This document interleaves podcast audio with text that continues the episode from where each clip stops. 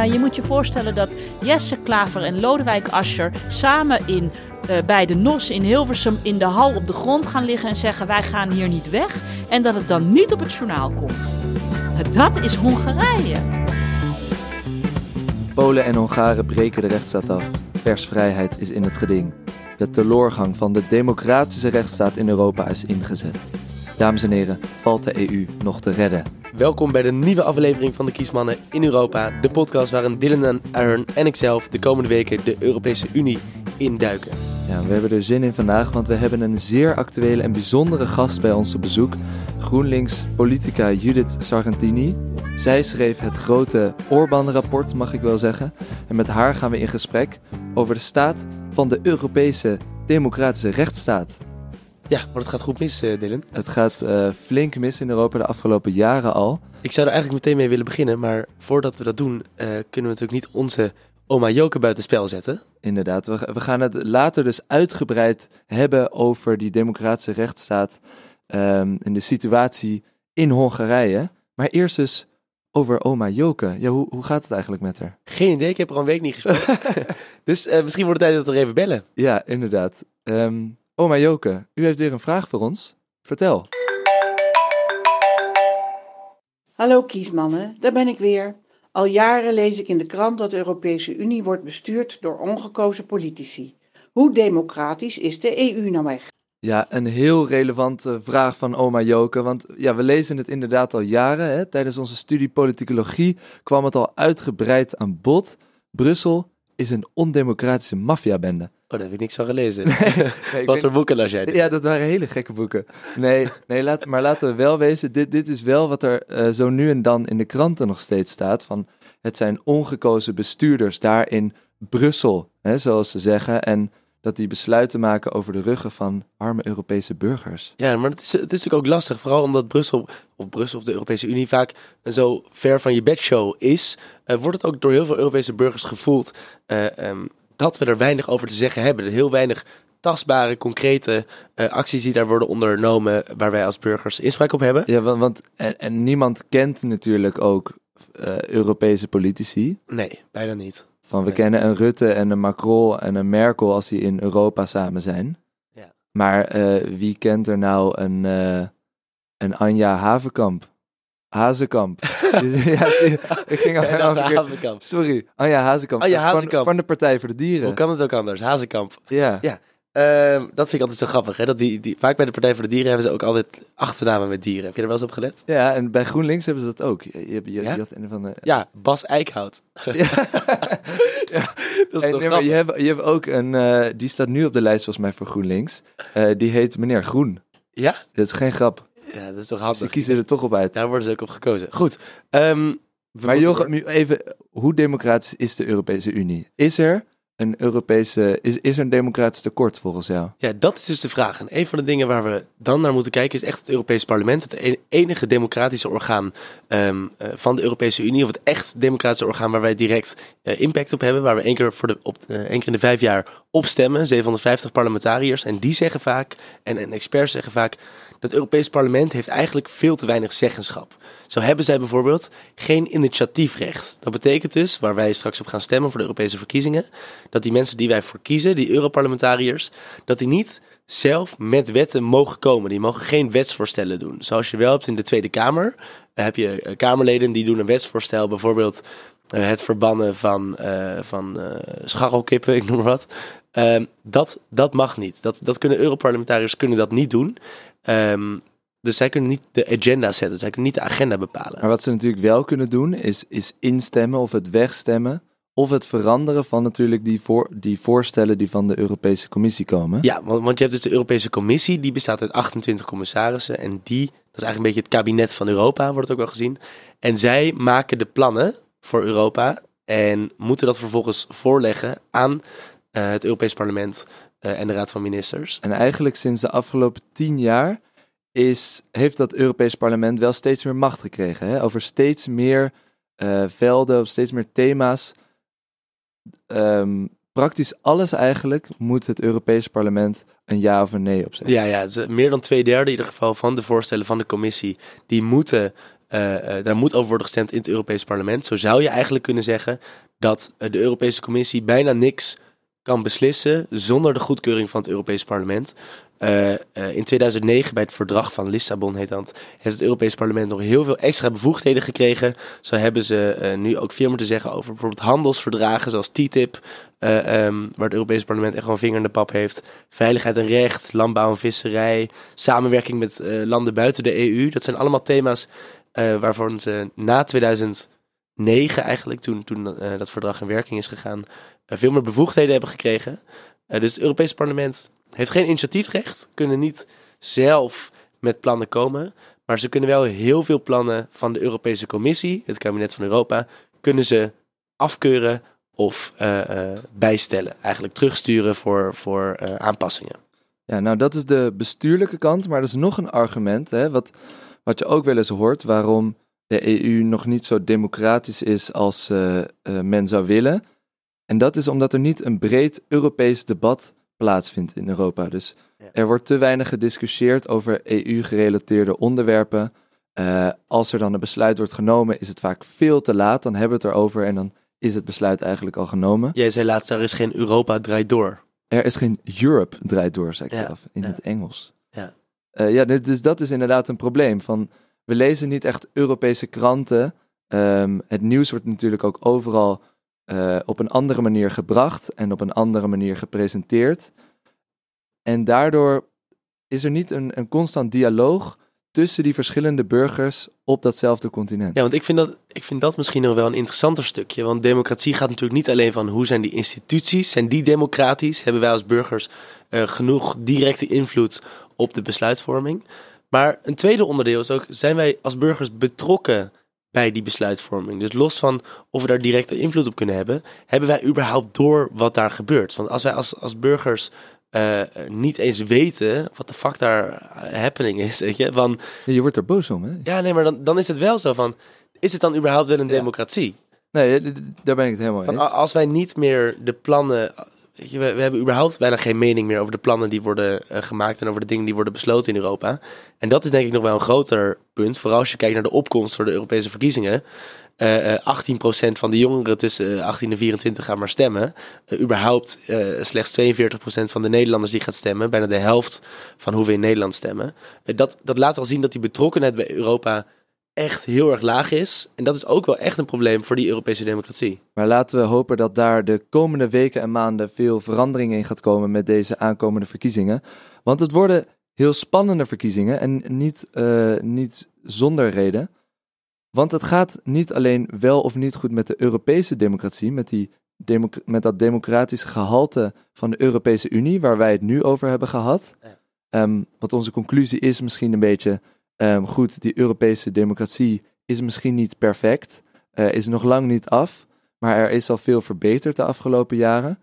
Um, maar misschien nog wel een belangrijker punt deze maanden en de afgelopen jaren is dat het erg slecht gesteld is met de nationale democratische rechtsstaten van enkele landen, enkele lidstaten van ja, Europa. Dan heb je Polen, Hongarije heb je het over. Polen, Hongarije en ook in Roemenië nu zijn er problemen met, uh, met corruptie, noem het maar op. En één van die landen willen we deze podcast echt nog meer gaan inzoomen, want daar gaat het echt flink mis de afgelopen jaren. En dat is Hongarije. Hongarije. Ja, en daar gaan we het over hebben met Judith Sargentini, uh, uh, politica namens GroenLinks in het Europees Parlement. Zij was ontzettend veel in het nieuws uh, in de eerste jaren, in, inmiddels tien jaar politica in Europa. De eerste jaren best wel in de anonimiteit afwezig, maar juist in het afgelopen jaar enorm op de voorgrond getreden, omdat zij een rapport heeft geschreven um, um, met andere Europarlementariërs over president Orbán. Toch, ja. Dylan? Ja. ja, zij was de rapporteur uh, over die, de, die democratische rechtsstaatssituatie van Hongarije. Wat, wat gebeurde is, daar? Ja. Wat is er nou gebeurd? Uh, sinds 2010, toen is uh, Orbán verkozen als, als premier heeft hij een aantal grondwetwijzigingen ingevoerd, waardoor hij uh, rechters kon ontslaan, de persvrijheid kon inkapselen, uh, NGO's die werden allemaal in het nauw gedreven, homorechten werden, uh, werden teruggedrongen. teruggedrongen. Dus er was dus die democratische rechtsstaat en die democratische waarden, die werden enorm teniet gedaan in dat land. En Sargentini die stond aan het hoofd van het onderzoek En de kern van dat rapport is: de Hongaarse rechtsstaat wordt enorm afgebroken. En dat is een enorm probleem voor de, ja, de Europese waarden eigenlijk, die wij zo koesteren hier in Europa. Ja, en daar heeft zij twee derde meerderheid voor gekregen in het Europees, uh, Europees Parlement. Uh, om dat rapport eigenlijk namens het Europees Parlement uh, ja, te accepteren, toch? De vraag is wel, wat wordt er uiteindelijk mee gedaan? Dus we gaan het hebben over wat is er nou uiteindelijk met dat rapport gebeurd, het Orban-rapport. Maar ook nog veel belangrijker, hoe staat het met de democratische rechtsstaat in Europa überhaupt op dit moment? Hoe gaat het met Jurgen Targentini? En het is zo'n interessante vrouw. Uh, en, en ook een bijzonder eigenlijk dat wij haar hier kunnen interviewen. Want zij kan gewoon niet meer terug naar Hongarije op dit moment. Zij durft daar niet het land in te gaan, omdat ze dan wordt beveiligd door uh, uh, ja, eigenlijk aanhangers van president Orbán. er hangen letterlijk of hingen posters van haar door het land in Hongarije. van deze vrouw, she, she's evil. Ehm, dus dat lijkt me best wel ja, best wel, best wel raar om daar als, als Europees politicus niet meer naar terug te kunnen. Um, ik denk dat het tijd is dat we met haar zo gaan spreken. Laten we ons gaan bewegen naar de korte hofvijver in Den Haag tegenover het torentje van Mark Rutte in het Huis van Europa. Ik ben Judith Sargentini en ik onderzoek namens het Europees Parlement de rechtsstaat in Hongarije. Judith Sargentini is in Nederland niet zo bekend, maar in Hongarije is ze een heel bekende Nederlander. Ze is daar namelijk bekend als staatsvijand. Maar hoe word je staatsvijand van Hongarije? Ik onderzoek namens het Europees Parlement de rechtsstaat in Hongarije. Oh ja, precies, precies. Sargentini heeft een kritisch rapport geschreven over Hongarije. We zitten hier in Den Haag bij het Huis van Europa en we gaan hier in gesprek met Judith Sargentini. Uh, van harte welkom bij onze podcast. Dankjewel. Uh, hartstikke leuk dat we, dat we met jou in gesprek mogen. We mochten uh, jij en je zeggen, dus dat ga ik ook vooral doen. Um, over een paar weken alweer zijn de Europese verkiezingen in mei. Um, maar dan zit het avontuur er voor u ook alweer op in het Europese parlement. Voor jou zit het avontuur er weer op. Goedemorgen. Ik was zo gepakt ja, daar, we staan weer op achterstand. Ja, nog een paar maandjes en dan zit je avontuur er alweer op, uh, Judith. Um, hoe voelde je daarbij? Uh, ja, wel goed eigenlijk. Ik heb er heel erg bewust voor gekozen om uh, na tien jaar te stoppen. En hiervoor deed ik ook al, was, zat ik ook al in de politiek, tien jaar in de Amsterdamse gemeenteraad. En ik vond twintig jaar wel even genoeg. Want ik ben namelijk heel bang dat je zuur wordt. Of dat je mensen, nieuwe, nieuwe parlementariërs gaat zeggen, heb ik al geprobeerd, werkt niet, doe maar mhm. niet. of, of op routine gaat werken. En dat wilde ik niet. Um, en dus is het eigenlijk heel prettig dat het binnenkort ophoudt. Ik ga het wel missen hoor, want het is heel leuk werk. Maar het is ook tijd voor wat anders. Wat maakt het zo leuk? Nou, het, is, uh, als je het goed doet, is het heel invloedrijk. En uh, mag je, ik, ik, mag me met van alles bemoeien eh, wat je in het nieuws ziet. En ook heel veel wat je niet in het nieuws ziet. Ja, het, het, uh, het is een hele verantwoordelijke baan. En, en als je het goed doet, kun je maatschappelijk verandering aanbrengen. Dat vind ik belangrijk. Ja, want je eh, zei van, van, uh, dat er veel in het nieuws uh, wordt gelezen van wat je behandelt. Dat is bij, bij jou sowieso wel het geval, denk ik. Onder andere, je zit onder andere op terrorisme, maar natuurlijk waar veel mensen je van kennen, ook tegenwoordig, is het onderzoek of het rapport naar de aantasting van de rechtsstaat in onder andere Polen en Hongarije. Um, hoe, hoe kijk je daar naar tegenaan? Van dat je met die dossiers aan het werk bent. hebben, die, hebben die impact gehad op hoe jij nu na tien jaar het EP afsluit? Ja, enorm. Um, ik had uh, zelf niet zomaar verwacht. Ik heb er wel heel hard aan gewerkt, maar het was toch tricky of ik überhaupt dat rapport wel uh, zou uh, erdoor zou weten te krijgen. Want ik had een tweederde meerderheid nodig voor een rapport over democratie en de rechtsstaat in Hongarije. En dat is gelukt. En dat maakt dat mensen opeens heel anders naar me kijken. Want hiervoor was ik een parlementariër vrij in de luwte. En sinds dat rapport in september 2018 uh, is die luwte weg. En uh, ik heb ook expres vlak voor dat de stemming van het rapport gezegd: ik stop ermee, vrienden. Zodat niemand kon denken dat dat ook maar iets te maken had met show en de volgende verkiezingen. Mhm. Maar ook, ik dacht, als ik dat rapport verlies, want het was kiele kiele. En ik moet daarna twee weken later zeggen: Oh ja, jongens, en ik stop ermee. Dat niemand zou zeggen dat is zuur en dat doet ze alleen maar omdat ze niet gekregen heeft wat ze hadden willen hebben. Ja, dus, dus je hebt veel meer aandacht gekregen na die tijd. Dat is logisch. Zowel positieve als negatieve aandacht. Zeker. Ben je in, de, in het algemeen blij dat die aandacht er wel is gekomen? Überhaupt voor, voor het rapport en, en voor jou? Ja, ik, ja, zeker. Nou, voor mij dat maakt me niet zoveel uit. En de negatieve aandacht is vervelend. En de positieve aandacht is, eh is vlijend. Ja, want er hangen overal posters van jou eh, door Hongarije onder andere. Nou, er was in, eh, na de stemming in september is er een stevige campagne in Hongarije geweest in oktober, november. En nu krijg ik nog steeds heel veel nare pers van de eh Orbán gelieerde journaaien. En eigenlijk is iedere krant tegenwoordig Orbán-krant. Mhm. Eh, maar er hangen gelukkig geen posters meer van mij. nee, nee. Maar, maar wat doet dat met je als politica? Nou, wat het betekent is dat ik niet naar Hongarije ga, want ik voel me daar niet op mijn gemak.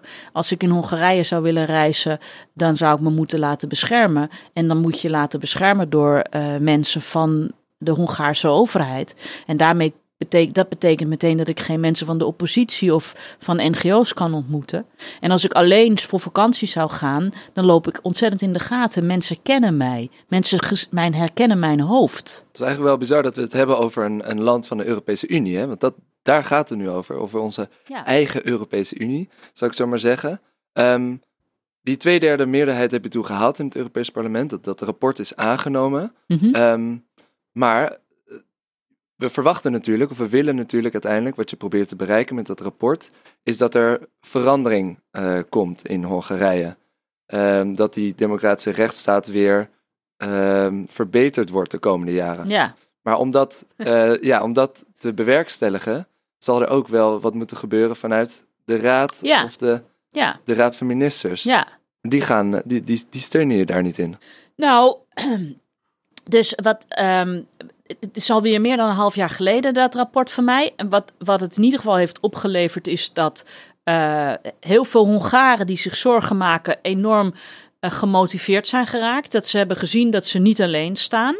Eh, en het, het, feit dat twee derde van het Europees Parlement zich publiekelijk uitspreekt met hier gaat het niet goed, is een enorme morele boost voor mensen. Ehm, er is natuurlijk ook tussen de lidstaten, dus in de Raad van Ministers, eh, meerdere keren over gepraat, maar ze komen niet tot conclusies. En dat is lafheid. En ik heb daar van de week nog weer over gepraat met de Finse ambassadeur eh, in Brussel. Want momenteel eh, hebben we het Roemeens voorzitterschap van de Raad van Ministers. Ieder half jaar een andere voorzitter. Dit, dit half jaar is het Roemenië. Nou, in Roemenië gaat het ook niet goed qua democratie. En die hebben eigenlijk een beetje afgekeken van Hongarije hoe je dat doet. Dus van eh, de Roemeense regering heb ik niks te verwachten. En ik hoop dat de Finse regering, die vanaf 1 juli voorzitter eh, is eh, voor, van de Raad van Ministers, wel wat wil doen. Dus ik heb gisteren zitten praten met de eh, eh, Finse ambassadeur om te vragen hoe ze dat wilden gaan, gaan doen. En nou, die zijn in ieder geval positiever en actiever. En ik weet dat ook de Nederlandse regering en de Belgische regering en premier Macron eh, echt wel willen. En de, en de Scandinavische landen echt wel willen je aanpakken. Toch even uitleggen van hoe Ja. kan het nou dat, dat als Roemenië even een half jaar voorzitter is van de EU, dat, dat zoiets groots, wat, wat overal in het nieuws is, dat dat niet ter tafel kan komen. Hoe Om- komt dat? Om- eh, en het ligt niet alleen aan Roemenië.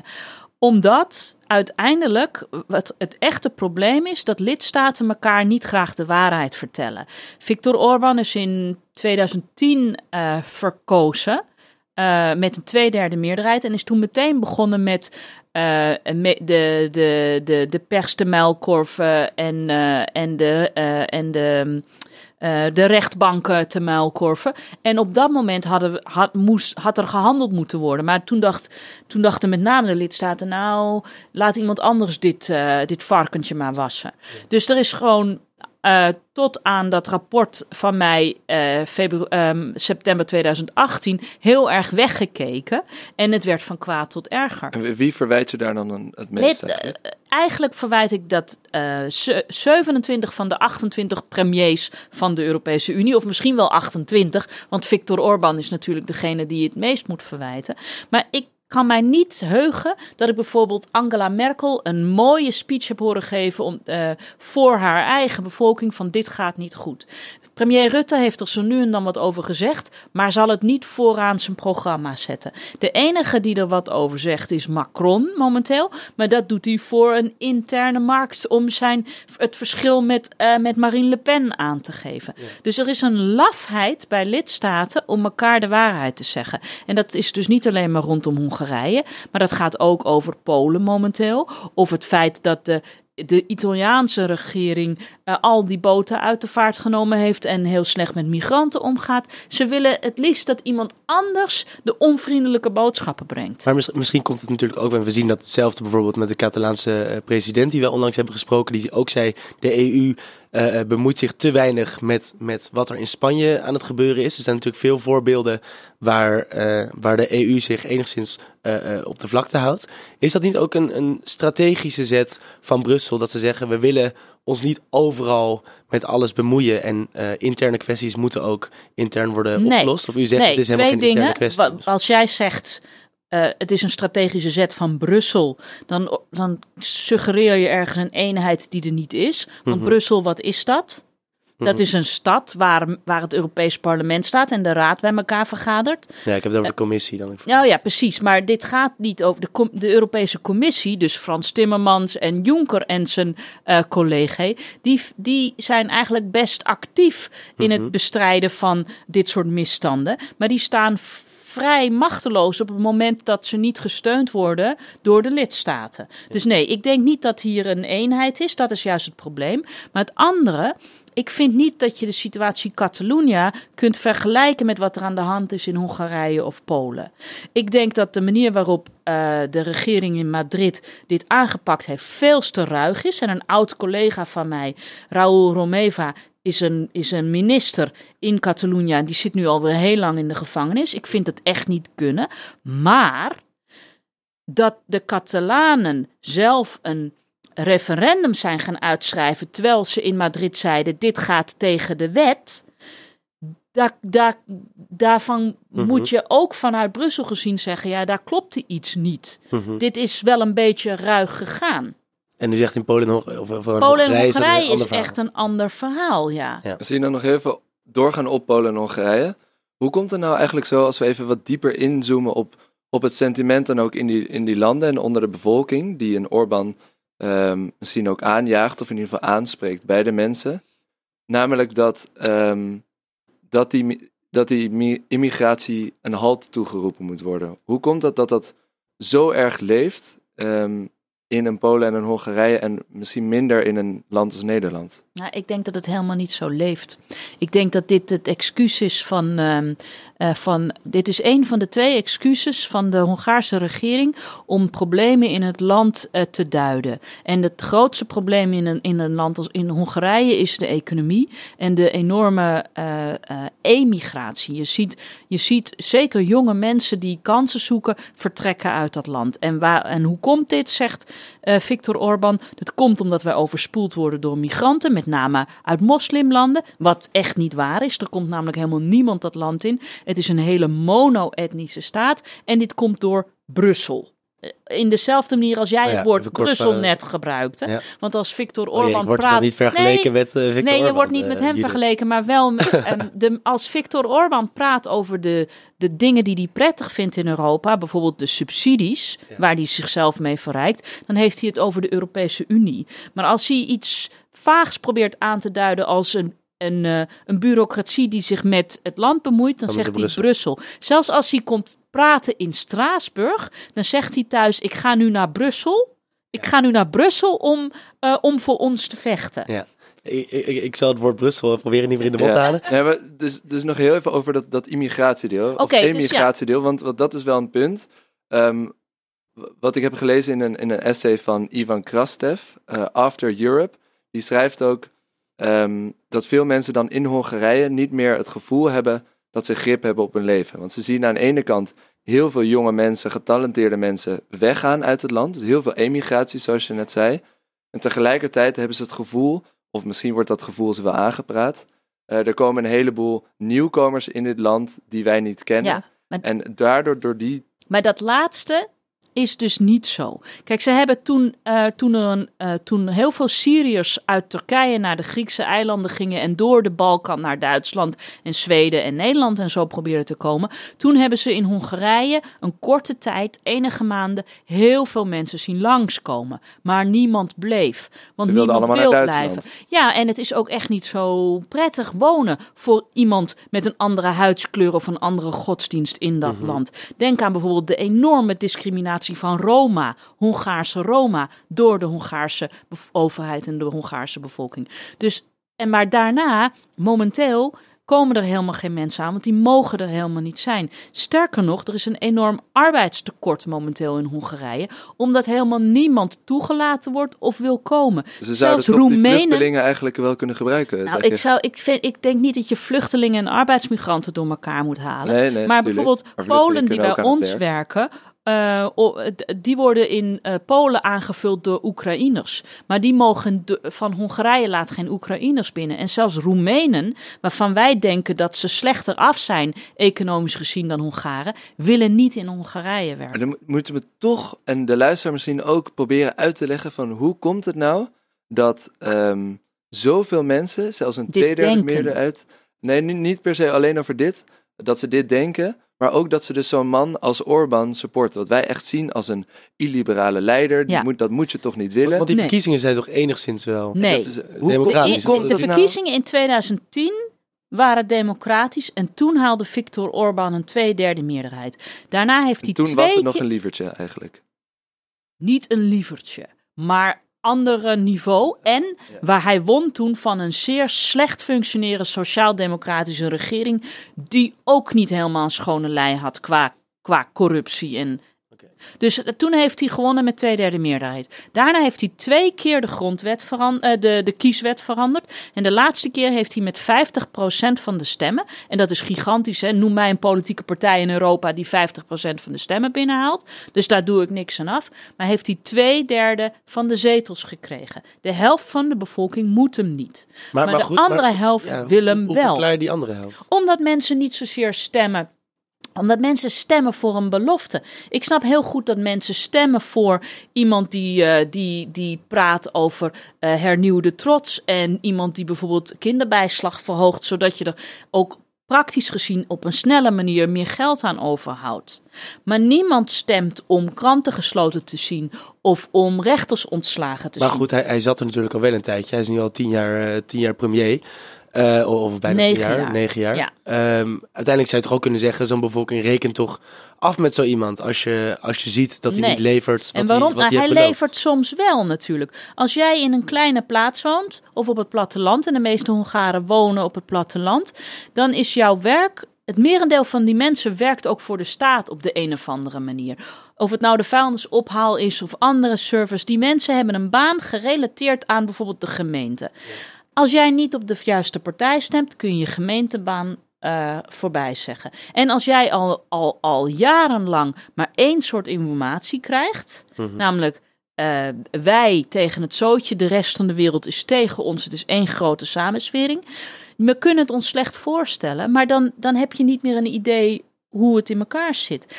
Dat in Nederland was op televisie eh, met kerst 2018 hoe zwaar er gedemonstreerd werd in Boedapest tegen de regering. Dat was in Hongarije niet of nauwelijks op de televisie. Hongaarse oppositie heeft de staatsmedia bezet, de publieke media bezet. Dat, dat was niet op televisie. Nou, je moet je voorstellen dat Jesse Klaver en Lodewijk Asscher samen in uh, bij de NOS in Hilversum in de hal op de grond gaan liggen en zeggen: Wij gaan hier niet weg. En dat het dan niet op het journaal komt.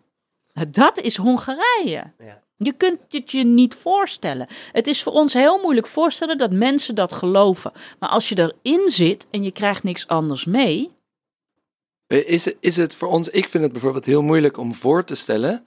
Um, hoe het land weer op de, de juiste, het juiste pad terecht zou komen. Ik weer ook. in de, de stijgende richting van een democratische rechtsstaat. Ik ook. Er is zoveel is- stuk gemaakt de Ja. laatste jaren. Dat je, niet als, dat je niet nu binnen een paar jaar dat weer recht hebt. Voor wie is de rol nu weggelegd om dat... Eh, Voor de bevolking, voor de bevolking in zelf? Hongarije. Ja. Uiteindelijk. Wat, kijk, wat is de rol van, want, want daar, dat is misschien ook het bruggetje waar we, waar we heen willen zo, eh, om te praten over eh, over jouw werkzaamheden. Wat is de rol van, ik wou zeggen Brussel, maar dat durf ik niet meer. Wat is de rol van de Europese Unie in het weer op, op het juiste pad krijgen van Hongarije in, in, in jouw eh, opzien? Nou ja, eh, ik denk een hele grote. Want je wil namelijk samenleven in een unie met democratische landen. En het laten slaapbakken van deze situatie heeft ertoe gezor- voor gezorgd dat ook in, in Polen en, en Roemenië de situatie verslechtert. Dus wat is de rol van het Europees Parlement en de Raad van Ministers en de Europese Commissie? Eh, dat is eh, Viktor Orbán zo de duimschroeven aandraaien dat eh, als hij het niet begrijpt, zijn bevolking in ieder geval begrijpt dat ze van hem af moeten. En dat gebeurt door middel van. oh, er wordt gepoogd om te zeggen, nou dan, dan gaan we subsidies terughalen. Want die subsidies van de Europese Unie aan Hongarije, die komen toch niet meer ten goede van de bevolking. Die, gaat, die verdwijnen in de zakken van de entourage van Orbán. Die mensen om hem heen, die zijn in een paar jaar stinkend rijk geworden. Maar Is dat mogelijk, de, die, die subsidies terugtrekken? Want dat, dat stuit je weer toch waar we net op kwamen. Ja. Over de raad, die, die, Ja. die regeringsleiders die dat dan tegen gaan zitten. Dus misschien eh, inderdaad even dat bruggetje naar, naar, die democrat, naar dat democratisch gehalte. Eh, ben je dan ook van mening om de Europese Unie als geheel democratischer te maken? Moet daar dan dus ook iets gaan veranderen in die, in die structuur van die instituten? Dat, dat het parlement bijvoorbeeld meer te zeggen heeft en de raad minder? Dat Wat zou, zou nou, de raad is natuurlijk democratisch op zo'n manier dat eh, die ministers zitten daar allemaal met een mandaat van hun nationale parlement en daar ga ik niks aan afdoen. Ik, eh, ik denk dat het probleem bij de raad is dat het allemaal geheim is en dat je heel slecht kunt controleren of ze als ze hier in Den Haag in de Kamer zeggen we zeggen A, of ze dan dat daar wel gedaan hebben of ze niet B hebben gezegd. Maar wat volgens mij richting de volgende verkiezingen, de Europese verkiezingen, cruciaal is, dat er niet nog meer mensen in het Europees parlement komen die eigenlijk meehuilen met Viktor Orbán of de premier van eh, Polen of met, eh, met Salvini. Dus als wij hier nu bij de provinciale verkiezingen hebben gezien dat Baudet met zijn Forum voor Democratie enorm gewonnen heeft, met meer Baudets in het Europees parlement komen die lidstaten die hun eigen bevolking afknijpen er dus makkelijker bij te zitten. Want hij laat dat toe, hij vindt dat zelfs oké. Op, op, op zulke. Als ik zo naar u luister en u vertelt er heel, als je moet ik zeggen, heel, heel gepassioneerd vertel je daarover. eh, eh, emotioneel misschien ook wel gedeeltelijk. Eh, is het niet op dit moment een heel lastig moment ook voor jou om te zeggen. Nu, nu stap ik eruit bij Europa. Want je zegt eigenlijk wat we nu zien gebeuren bij de provinciale statenverkiezingen. Dat, dat eh, Baudet wint hier. eh, eh, die ook minder, minder Europa wil. Laat ik het zo uitleggen. Ehm, is dat niet voor jou persoonlijk een, een, een lastig moment om, er, om eruit te stappen bij de Europese Unie. Jawel. Alleen een negatieve motivatie is, een onvol, is niet de goede motivatie om met veel energie weer verder te gaan. Nee. Nee, vind ik niet. Ehm, en er zijn gewoon anderen die het ook kunnen. Ja. En ik weet zeker dat ze van mijn partij weer een paar hele mooie mensen in dit parlement komen. die met verse energie aan de slag gaan. Laten we even wel zeggen, als, stel je zou de baas zijn, want dit vragen we namelijk elke week. Stel je zou de baas zijn nog de komende vijf jaar van de EU, Ja. laten we zeggen de Europese Commissie. Wat, eh, wat zou dan het eerste zijn, of misschien wel het belangrijkste zijn, wat je zou willen veranderen? Ik denk openbaarheid eh, van besluitvorming in de raad. Dus dat we zien hoe, wat, wat lidstaten, wat, wat landen zeggen. Meer Want ik- transparantie. Ja, want ik denk dat het een enorme schok gaat zijn hoe ordinair dat debat is tussen die landen. En hoe, hoe slecht ze over algemeen belang nadenken. Goed, nu ehm, het, het Europese avontuur, in ieder geval in het parlement, eh, eh, loopt op zijn einde. Mhm. Wat, wat ga je hierna doen? Wordt het ook eh, Goldman Sachs? Nee, ik weet het nog niet. Ik heb er nog helemaal geen tijd voor gehad, want het, het loopt tot het laatste moment door. En ik ga nog een beetje helpen bij de Europese campagne. En dan ga ik op vakantie naar Spanje. En dan moet ik ergens in de loop van het komend jaar weer een nieuwe baan vinden, want de hypotheek moet wel betaald worden. Precies. Eh, en ik weet nog niet of ik gewoon weer fijn een tijd in Amsterdam blijf of dat ik naar het buitenland wil. Ik weet het echt nog niet. Oké, spannend. We, hou- Judith, we houden het in de gaten. heel veel dank.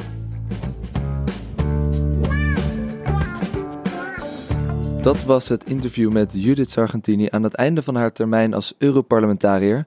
Ze gaat dus niet eh, voor Goldman Sachs werken, dat was natuurlijk een geintje van mij. Eh, de oud-voorzitter van de Europese Commissie, die deed dat wel. Die is daar heftig om bekritiseerd. Barroso, toch? Barroso, maar dat, dat gaat Sargentini natuurlijk niet doen. Ja, wat, wat mij wel opviel van het gesprek, wat ik interessant vond, is dat zij zei dat de EU, maar ook vooral de lidstaten, veel te lang hebben gewacht met het op de vingers tikken van Orbán. Hij was dus in 2010 benoemd, de grote meerderheid. En eigenlijk ehm, eh, hebben we hem veel te veel losgelaten, te weinig op de vingers getikt. En is hij al sinds minuut één begonnen met het uh, ja, bekritiseren van de pers, het, eh, afbreken van de rechtsstaat, al de Sargentini. En daar hebben we echt dat laten liggen. Ik vond het ook best, die zin zag ze het ook vrij somber in, toch? Ja, ze, ze zag niet echt per se een oplossing op de korte termijn. Uh, de EU zit natuurlijk nog een beetje in een deadlock. Die, die leiders houden van alles tegen. Uh, het Europarlement die wil wel, maar de rest eigenlijk niet. Ze zegt, het ligt nu bij de lidstaten zelf. En het ligt ook bij Hongarije zelf. Um, en ze gaf ook wel een, een, een toevoeging eigenlijk aan ons uh, intropraatje.